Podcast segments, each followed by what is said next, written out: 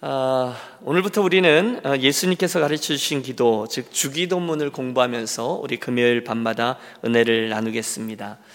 글쎄요, 그리스도인이라면 누구나 글쎄요, 교회 학교에서 교육을 잘 받은 아이들이면 아, 유치부에서부터 우리 주기도문, 사도신경 암송하죠. 우리 모두 암송하고 있습니다. 그래서 이 주기도문을 앞으로 8번에서 한 10번 정도 어, 사정이, 사정이 허락되는 대로 시리즈 설교로 준비해 보았습니다. 우리가 바로 직전에 하나님의 음성과 함께라는 시리즈 설교에 이어지는 말씀이다. 이렇게 이해하시면 좋겠고요. 그 앞에 있던 시리즈 말씀들이 하나님의 음성을 듣는 방법에 대해서 우리가 주목했다면 이번 주님이 이렇게 주님이 가르쳐 주신 기도 이 시리즈 설교는 우리가 그분에게 기도하는 방법에 좀 집중해 보려고 합니다. 어, 이렇게 이야기를 시작하고 싶어요. 여러분 저희 어, 사택 앞에 가보시면 벌써 꽤 됐죠. 우리 홍기상 집사님께서 만들어 주신 예쁜 화분들이 여러 개가 있습니다. 어, 주로 캘리포니아에서 잘 자라는 그런 아기자기한 선인장과의 화분들인데 어, 제 아내가 가끔 물도 주고 가꾸기도 하려니와 또 이 지역 기후에 아주 최적화된 그런 화분들이어서 여러 달이 지났는데도 여전히 예쁘고 또 예쁩니다. 건재하죠. 근데 어느 날부터인가 이 화분들의 문제가 생기기 시작한 거죠. 이 식물들이 힘이 없고 시름시름 앓는 것 같기도 하고 어떤 건 거의 죽어서 파란색, 빨간색이 아니라 시커머 죽죽 그런 색깔로 변하고 막 그래요. 아, 그래서 얼마 전에 제 처가 홈디포에 가서 흙을 사다가 이렇게 분갈이를 해 준 거죠. 아주 작은 화분에 빡빡하게 이렇게 자라나던 녀석들을 좀 큰 화분으로 옮겨서 넉넉히 옮겨 심은 겁니다. 어, 새 흙이죠. 또 공간이 좀 넉넉하죠. 물도 잘 주죠. 그랬더니 며칠 지나지 않았는데 이 화분들이 확 되살아나는 것을 보았습니다. 참 어, 예쁩니다. 어, 그걸 보면서 그런 생각을 해보았어요. 왜 우리들의 삶도 그럴까라는 것 말입니다. 특별히 우리 신앙생활도 똑같구나라는 생각입니다. 여러분 어째서 성도들이요 뭐 작년만 해도 확 피어올라서 막 기쁨으로 신나게 열정적으로 신앙생활을 하는 듯 보이다가 아, 갑자기 이렇게 호떡 뒤집듯이 이렇게 푹 가라앉아서 억지로 믿음을 가고 있는 듯 보입니까? 왜 그렇습니까? 한 입으로는 굉장히 신앙적인 믿음의 말을 하다가 어느 날부터 갑자기 믿음 없는 말을 하고 또 너무도 세상적인 말을 하면서 살아갑니다. 그 화분처럼 말입니다. 이유는 하나죠. 어, 저와 여러분의 신앙생활에 그런 흙과 같은 그런 기본의 문제가 생겼기 때문입니다. 하나님의 말씀을 잘 먹고 또 기도의 삶을 살아야 하는 것 너무도 당연하죠. 그런데 그렇지 못해서 변해가는 우리들의 모습을 보죠.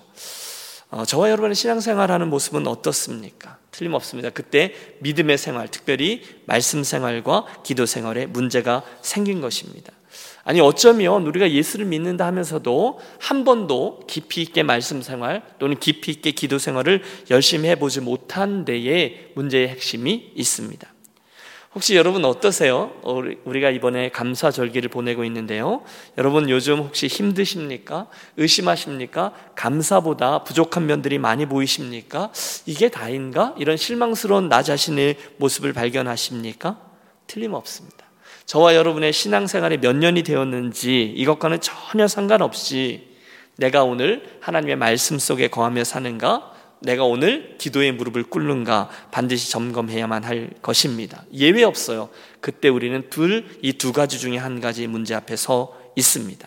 바로 그때 저와 여러분이 돌아가야 될 말씀이 그리고 순종해야 될 행위가 바로 이 마태복음 6장의 말씀 또 누가복음 11장에 등장하는 말씀 예수님의 기도에 대한 가르침입니다.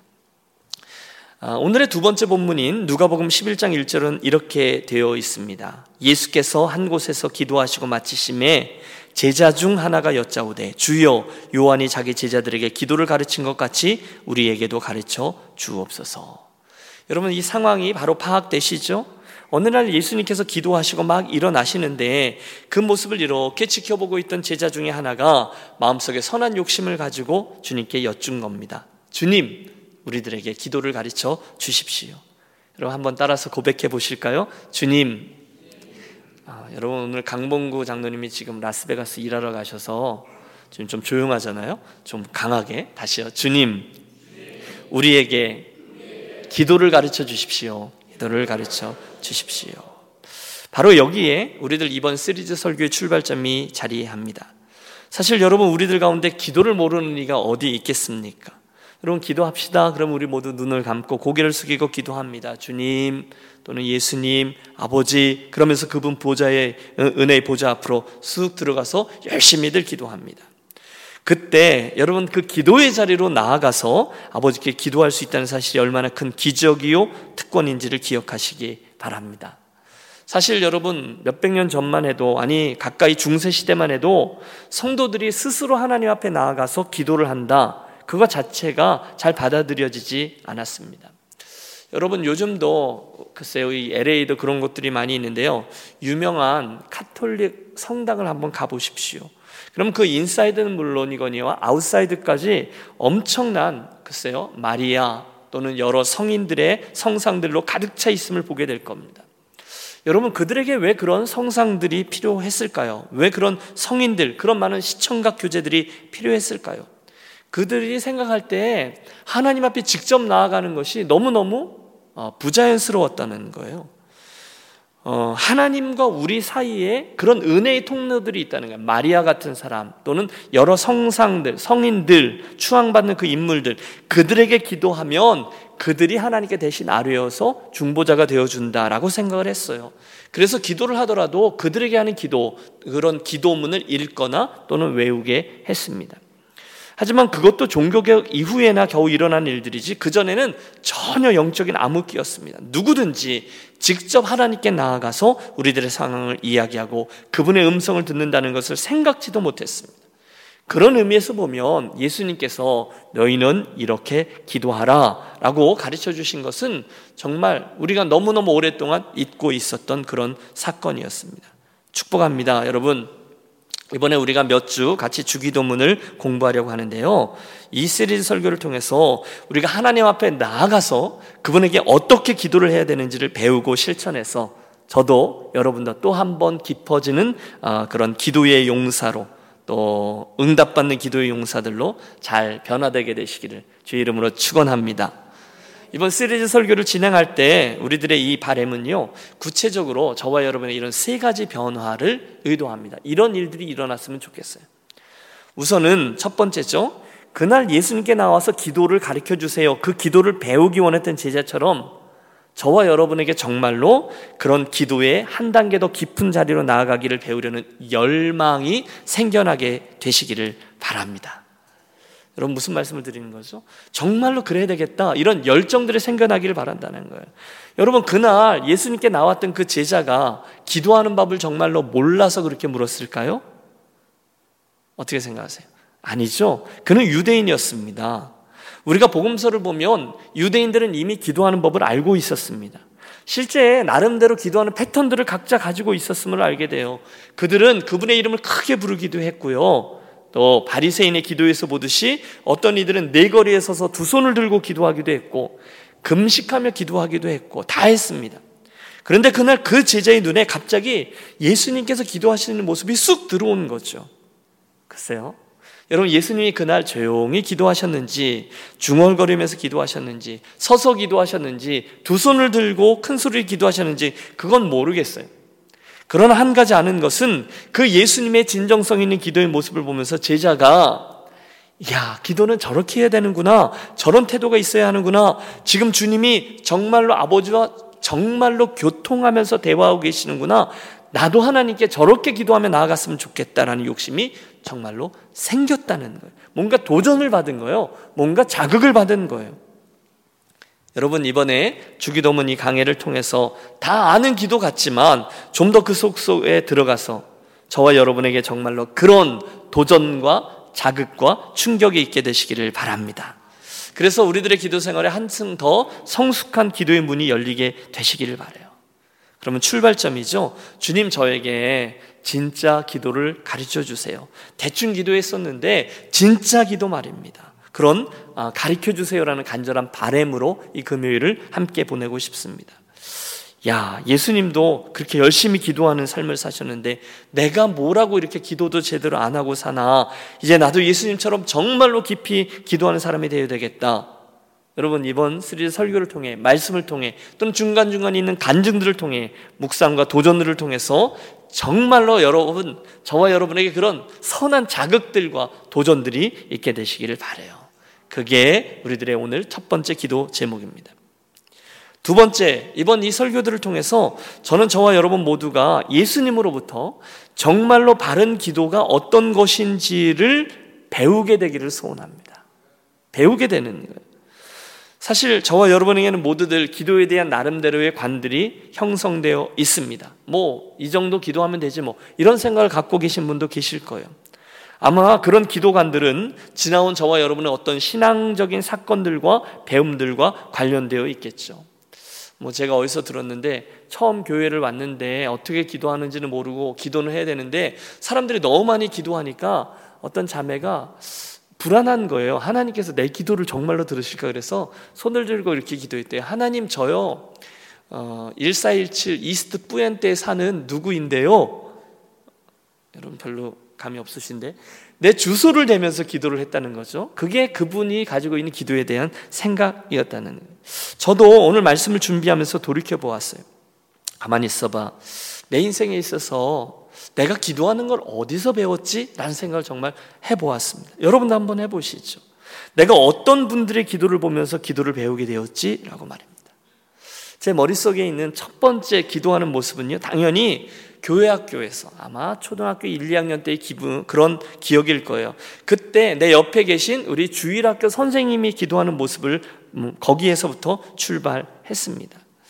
오시면 늘 그 마룻바닥에 그 방석들이 있는데 거기에 이렇게 와서 무릎을 꿇고 우리들 보라고 하셨는지 무릎을 꿇고 손을 모으고 기도하셨던 선생님 또는 전사님의 모습이 떠오릅니다. 그러다 조금 더 컸을 때는요. 천막 집회에서 두 손 들고 손을 막 떨면서 방언으로 막 기도하는 아주머니들의 모습을 보고 제가 충격을 받았던 기억이 있어요. 그런 기도하는 모습이. 그래서 저도요, 저렇게 기도해야 되나 보다. 그리고 어린 나이에 저도 막 손을 흔들고 이렇게 기도를 했습니다. 근데 잘 안 되더라고요. 또 눈물을 흘리면서 기도하는 분, 몸을 앞뒤로 이렇게 많이 흔들면서 휘청휘청 하면서 기도하는 분을 보고도 따라 해봤어요. 금식하는 분, 금식하며 기도하는 분 따라가서 기도하는 분 따라서 기도도 해봤어요. 그 옛날에는 왜 오살리 금식 기도원인가 거기 가보면 이렇게 토굴 같은 것도 있고 그랬는데 그 속에 가서 기도하면 뭐가 나타날까봐 막 무서워했던 그런 생각도 납니다. 자다가 무슨 소리가 들려서 깼는데 가만 보니까 저희 아버님이 주무시면서 방언으로 이렇게 기도하시던 소리 그것을 보면서 제가 두려워했던 그런 기억도 있고요. 아니 본의 아니게 그것들을 통해서 기도를 배우게 된 거죠. 어, 어린 시절에 어느 날 그냥 새벽에 문득 잠이 깼어요. 그런데 어디서 그런 생각이 들었는지 내가 새벽 예배를 가봐야 되겠다. 그리고 이런 제가 늘 그랬던 건 아니에요. 그날 교회 새벽 예배를 갔어요. 어린 아이가 뭐 무서움도 없이. 근데 거기서 어, 교회 지하 기도실인데 기, 지하 기도실에 그 기둥들이 있는데 기둥 바로 뒤에서 한 나이 지긋한 집사님 한 분이 주여 사업자금 주옵소서. 주여 사업자금 주옵소서. 한 2, 30분을 그렇게 기도하시는 것을 보면서 저게 강청하는 기도인가 보다. 뭐 이렇게 생각했던 어, 날도 있었습니다. 이게 뭐 옳진 않겠죠? 어, 여러분 재미없으세요? 어, 이렇게 기도에 대해서 제가 배웠던 얘기들을 하는 거예요. 제가 신학생 시절에 뭐 한참 후에 저의 유학을 결정지었던 홀로 했던 강의실 기도도 떠오르고요. 안수받기 전에 삼각산에 올랐을 때 희한한 모습으로 기도하던 분들도 다 떠오릅니다. 어떤 분은 바위 앞에 큰 바위 앞에 촛불을 이렇게 켜놓고 거기다 가족 사진 걸어놓고 기도하는 분도 계시고 주머니에 손 넣고 창세기부터 요한계시록까지 계속 말씀을 읊어대며 기도하는 분도 계셨습니다. 달라스에서 섬길 때는 어, 교회당 맨 앞에서 큰 소리로 아바 하면서 그게 성경에 나오는 단어잖아요. 아바 아버지 부를 때 아빠 그러면서 기도하던 우리 안 권사님이란 분 어, 기억도 나고요. 우리 유니온에 왔을 때는 우리 강장로님은 맨날 저기서 이렇게 엎드려서 기도하고 우리 원로 목사님은 저 앞자리에서 요즘은 좀 덜 하세요. 무릎이 좀 편찮으신지. 근데 늘 토요일 새벽이면 무릎을 꿇고 기도하시던 모습들이 기억납니다. 여러분은요? 여러분은 과연 누구에게 기도를 배우셨습니까? 잠깐 시간을 들 테니 돌이켜 보세요 문제는 그 기도하는 방식들이 중요한 것이 아니라는 거죠. 대신에 그 기도가 진정성 있는 기도인지, 살아있는 기도인지, 정말로 하나님이 받으시는 기도인지가 중요한 거죠. 오늘 마태복음의 본문에 보시면 예수님께서 이 주기도문을 말씀하시기 전에 이렇게 기도하면 안 된다라는 것을 가르치셨음을 봅니다. 우리 함께 마태복음 6장 5절을 한번 6장 5절을 한번 같이 읽어 보겠습니다. 또 너희는 기도할 때에 외식하는 자와 같이 하지 말라. 그들은 사람에게 보이려고 회당과 큰 거리 어귀에 서서 기도하기를 좋아하느니라. 어떤 기도를 하지 말라고요? 외식하는 기도를 하지 말라는 거예요. 우리는 바리새인들의 기도를 알고 있습니다. 여러분 기억하셔야 될 것은요. 그들은 예수님께 혼났다고 해서 우리들에게 쉽게 그 정도 사람들 이렇게 여겨질 만한 사람이 아니었다는 거예요. 그들은요. 11조 생활, 안식일 준수, 기도, 금식 이런 모든 것들에 대해서 철저했던 사람들이에요. 예수님의 말씀에 따르면 그들은요. 기도할 때 시간을 정해 놓고 했습니다. 회당에 나와서도 기도하고 혹시 길 가다가 그 시간을 놓치면 그 거리에 서서 기도하곤 했습니다. 정말 훌륭한 열정이에요. 그런데 주님은 그들의 기도를 한마디로 잘못된 기도라고 하셨습니다. 이유는 하나죠. 저들이 무엇했기 때문에? 외식했기 때문이라는 위선적인 기도예요.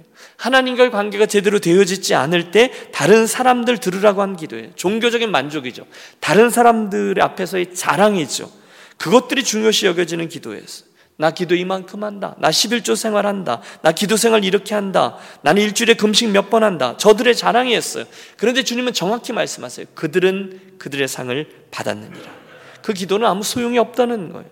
당신은 그런 기도에 귀를 기울이지 않는다는 거예요. 외식, 다른 이들에게 보이려고 하는 기도, 나의 종교적인 만족을 위한 기도는 다 소용없어요. 여러분, 그렇게 기도하지 마시기 바래요. 또 있어요. 7절도 읽으실까요? 7절 크게 읽습니다. 또 기도할 때에 이방인과 같이 중언부언하지 말라. 그들은 말을 많이 하여 들으실 줄 생각하느니라. 하나님이 기도로 여기지 않는 두 번째 기도는 뭐예요? 중언부언하는 기도예요. 물론 정성을 들여야 한다는 이유에서 그들이 열심히 했겠죠. 하지만 그들 안에 한 번만 기도하면 들어주시지 않을 거야라는 그런 생각 때문에 같은 기도문을 수없이 반복하는 기도입니다. 그 왜 묵주를 사용해서 몇 번 기도한지를 따져가면서 반복하는 기도가 그런 거죠. 지성이면 감천이지 빌고 또 빕니다. 하지만 틀림없어요. 그 하나님과 인격적인 관계가 없는 기도는 전혀 소용이 없는 거죠. 중언부언이 여러분 무슨 뜻인지 아십니까? 중언부언. 헬라어로 보면 바타로게세테라는 단어고 히브리어를 찾아보니까 파트 파트라는 말인데 이것은요 어린 아이들이 어른들에게 말을 배울 때 무슨 의미인지도 모르고 어른들이 말하면 이렇게 부모를 따라서 하는 그런 발음을 말할 때 사용된 단어예요. 그러니까 무슨 의미인지 자기도 몰라요. 그냥 계속 중얼중얼 되는 것을 반복하는 기도를 말합니다. 기계적으로 반복하는 기도. 여러분 기도하실 때 어떻게 기도하세요? 늘 기도하시던 패턴이 있으시죠? 그런데 혹시 의미를 놓친 채 기도하던 습관 때문에 늘 따라하는 기도하는 것을 유의하십시오. 왜? 중언부언할 수 있기 때문에 그렇습니다. 우리가 열왕기상 18장에 보면 엘리야와 또 바알 선지자들, 아세라 선지자들과 거짓 선지자들과의 대결이 나와요. 그때 너희들이 먼저 기도해라라고 얘기하고 그들이 계속해서 기도합니다. 바알이여 응답하소서, 바알이여 응답하소서. 반나절이나 계속 반복하여 기도했습니다. 그러나 아무 응답이 없었죠. 중언부언입니다. 우리가 사도행전에 보면 에베소였나요? 사도 바울이 전도 여행을 하다가 데메드리오 사건이 일어나요. 그래서 사람들이 막 억울해서 사도 바울을 막 끌고 가서 한참 동안 아무것도 하지 못하게 크다 어, 아데미 어, 아덴의 사람들의 크신 어, 에베소 사람의 아데미오 이러면서 계속해서 외칩니다. 사람들이 막 계속해서 그 신에게 부르짖는 거죠. 그에게 글쎄요 다시 말하면 아데미 여신이니까 한참 그 도시의 신에게 한참 외치는데 이게 중원부원의 기도죠. 그런데 주님은 그들에 대해서 그들은 말을 많이 하여야 듣는 줄 안다 비판하셨습니다. 실은 아무도 듣지 않아요. 자기도 무슨 생각하는지 모른 채 하는 게 중원부원의 기도예요. 혹시 여러분 그런 기도 해본 적 없으십니까? 수년 전에 저희 목회자 모임에서 들었던 실화입니다. 각자 사역했던 옛날 과거 중에 예배 시간에 일어났던 재미있는 해프닝들을 어떻게 얘기가 나와서 계속 얘기를 하는 거예요. 근데 뼛속까지 경상도인 그 목사님 한 분이 해준 얘기예요. 자기 교회에 정말 그런 분이 계셨어요. 장로님인데 주일 대표 기도하실 때 꼭 반복되는 레파토리로 기도를 하시는 분이셨다는 거예요. 제가 좀 흉내를 내볼 텐데 잘 될지 모르겠어요. 이분이 뼛속까지 경상도인데 하여튼 그 장로님이 이렇게 늘 기도를 하셨다는 거예요.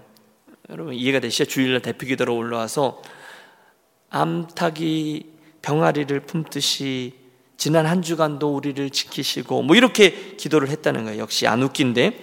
그런데 어느 주일엔가 이분이 올라오셔서 대표 기도를 이렇게 시작했다는 거죠.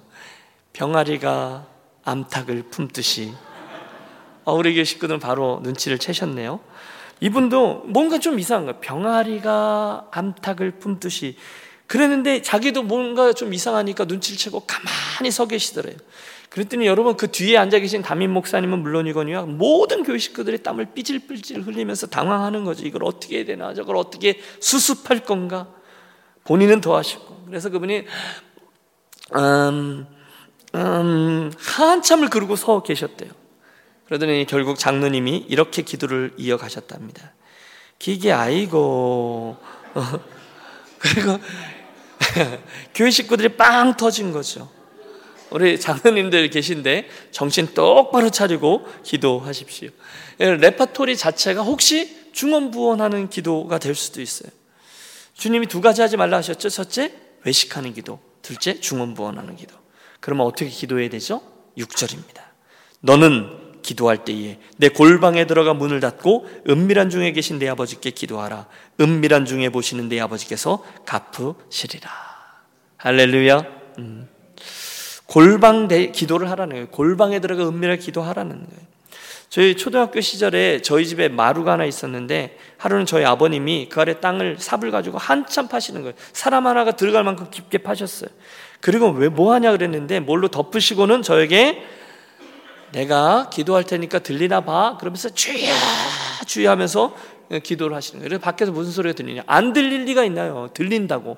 뭐가 잘못됐다 또 수리하시고. 지금 생각해 보면 당신께서 지금 이 말씀을 읽다가 순수한 마음에 정말로 그런 골방을 만들지 않았나 생각합니다. 저희 아버님이 자랑스러워요. 그러나 여기 나오는 이 골방은 그런 공간적인 골방을 의미하시는 게 아니죠. 은밀한 중에 계시는 내 아버지께 기도하라. 은밀한 중에 보시는 내 아버지께서 갚으시리라.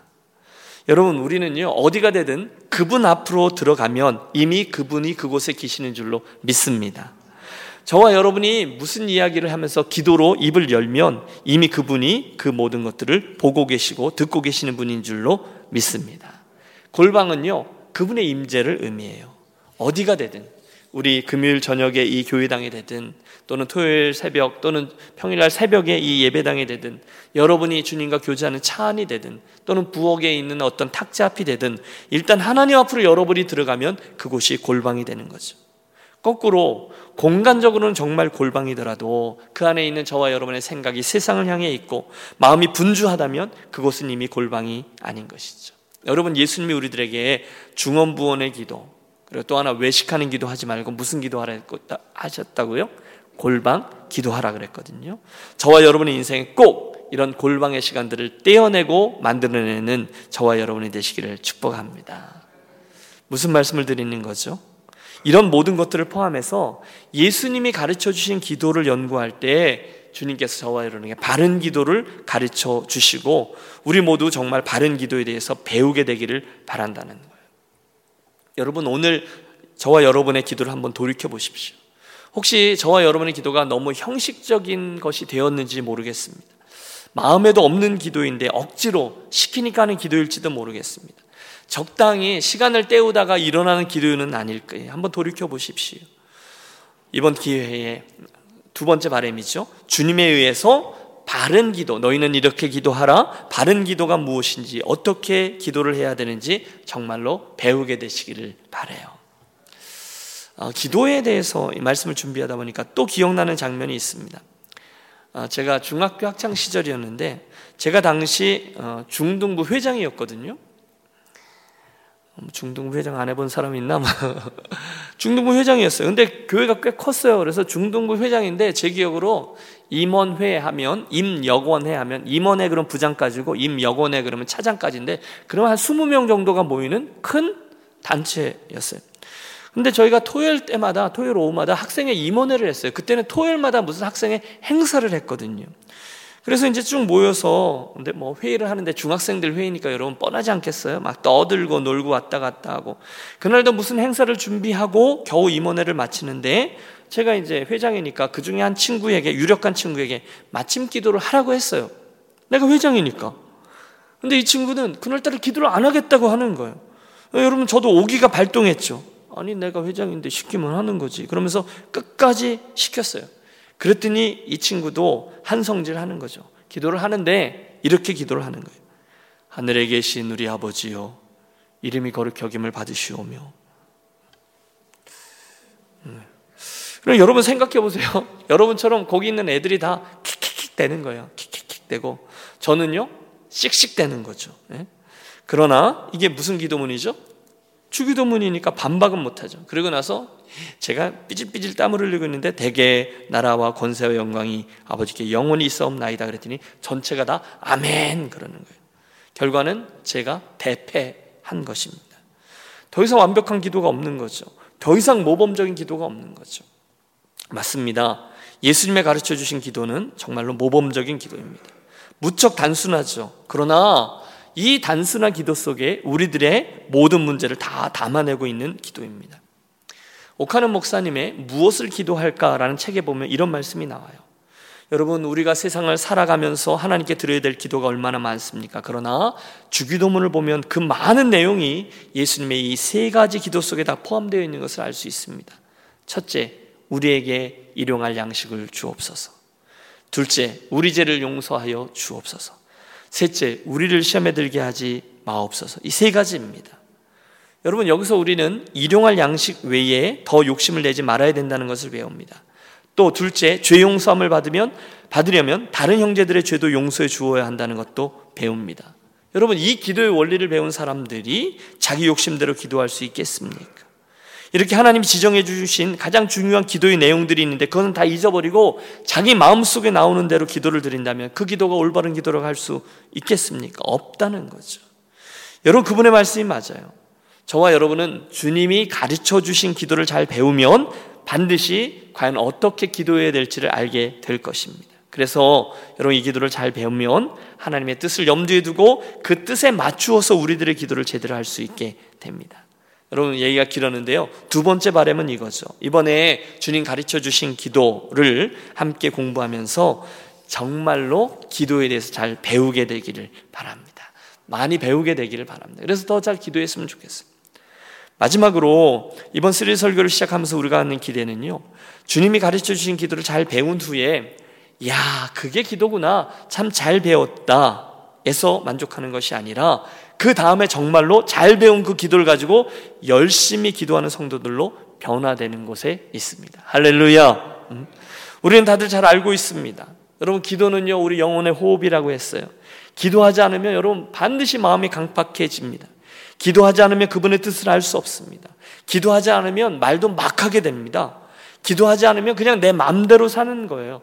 하나님의 자녀의 일을 알기 때문에 정말로 기도하면서 살게끔 되어 있어요. 하나님이 우리를 그렇게 만드셨거든요. 그래서 수많은 믿음의 선배들이 기도에 대해서 나름대로 이렇게 정의합니다. 루터는요, 기도는 하나님의 명령에 대한 순종이다라고 말했습니다. 그의 성품이 다 드러나죠. 칼빈은요, 예수님이 기도하셨다. 그러므로 나도 기도하는 것이 마땅하다라고 말했습니다. 저 유명한 앤드류 머레이는 이것은 기도의 모범이며 따라서 이것은 기도의 영감이다 했고 저 유명한 스탠리 선교사는 이 주기도는 기독교의 가장 위대한 그리고 가장 유일한 보편적인 기도다라고 했습니다. 칼바르트는 기도는 하나님의 선물이라 했습니다. 마지막으로 로이드 존스 목사님은 인간은 무릎을 꿇고 하나님과 마주하고 앉을 때 가장 위대하고 가장 높아진다라고 했습니다. 다 맞아요. 사랑하는 여러분, 그만큼 우리의 기도는 믿는 이들에게 긍지가 되고 우리들 믿음의 삶에 하나님의 영광을 보고 또 보여주는 도구가 됩니다. 저와 여러분은 기도함으로 하나님이 어떤 분인지를 알게 됩니다. 아니, 아는 것이 아니에요. 그분을 체험하게 되고 우리는 기도함으로 하나님과 함께 삶을 사는 것이 무엇인지를 알게 됩니다. 무엇보다 우리는 기도할 때 우리의 기도를 기다리고 계셨던 하나님 그분을 만나게 됩니다. 이게 우리들의 기도의 축복이죠. 그러므로 여러분 첫 시간인데요. 유니온교회 성도 여러분, 주님께서 가르쳐 주신 이 기도를 우리가 배우기로 하면서 그 첫 페이지를 열면서 먼저 우리 안에 주기도문에 대해서 배우면서 기도에 대한 선한 도전과 자극을 받게 되시기를 바랍니다. 두 번째, 정말로 주님의 가르침을 통해서 기도에 대해서 깊게 배우게 되시기를 바랍니다. 그리고 세 번째, 그 배운 것을 가지고 바른 기도를 정말로 실천하며 살아가게 되기를 소원하며 우리 기도를 시작하겠습니다. 우리 그 소원을 가지고요. 오늘 본문 마태복음 6장 9절에서 13절의 말씀 주님 가르쳐 주신 기도를 우리 찬찬히 합독하며 한번 기도해 보겠습니다. 그러므로 너희는 이렇게 기도하라. 하늘에 계신 우리 아버지여 이름이 거룩히 여김을 받으시오며 나라가 임하시오며 뜻이 하늘에서 이루어진 것 같이 땅에서도 이루어지이다.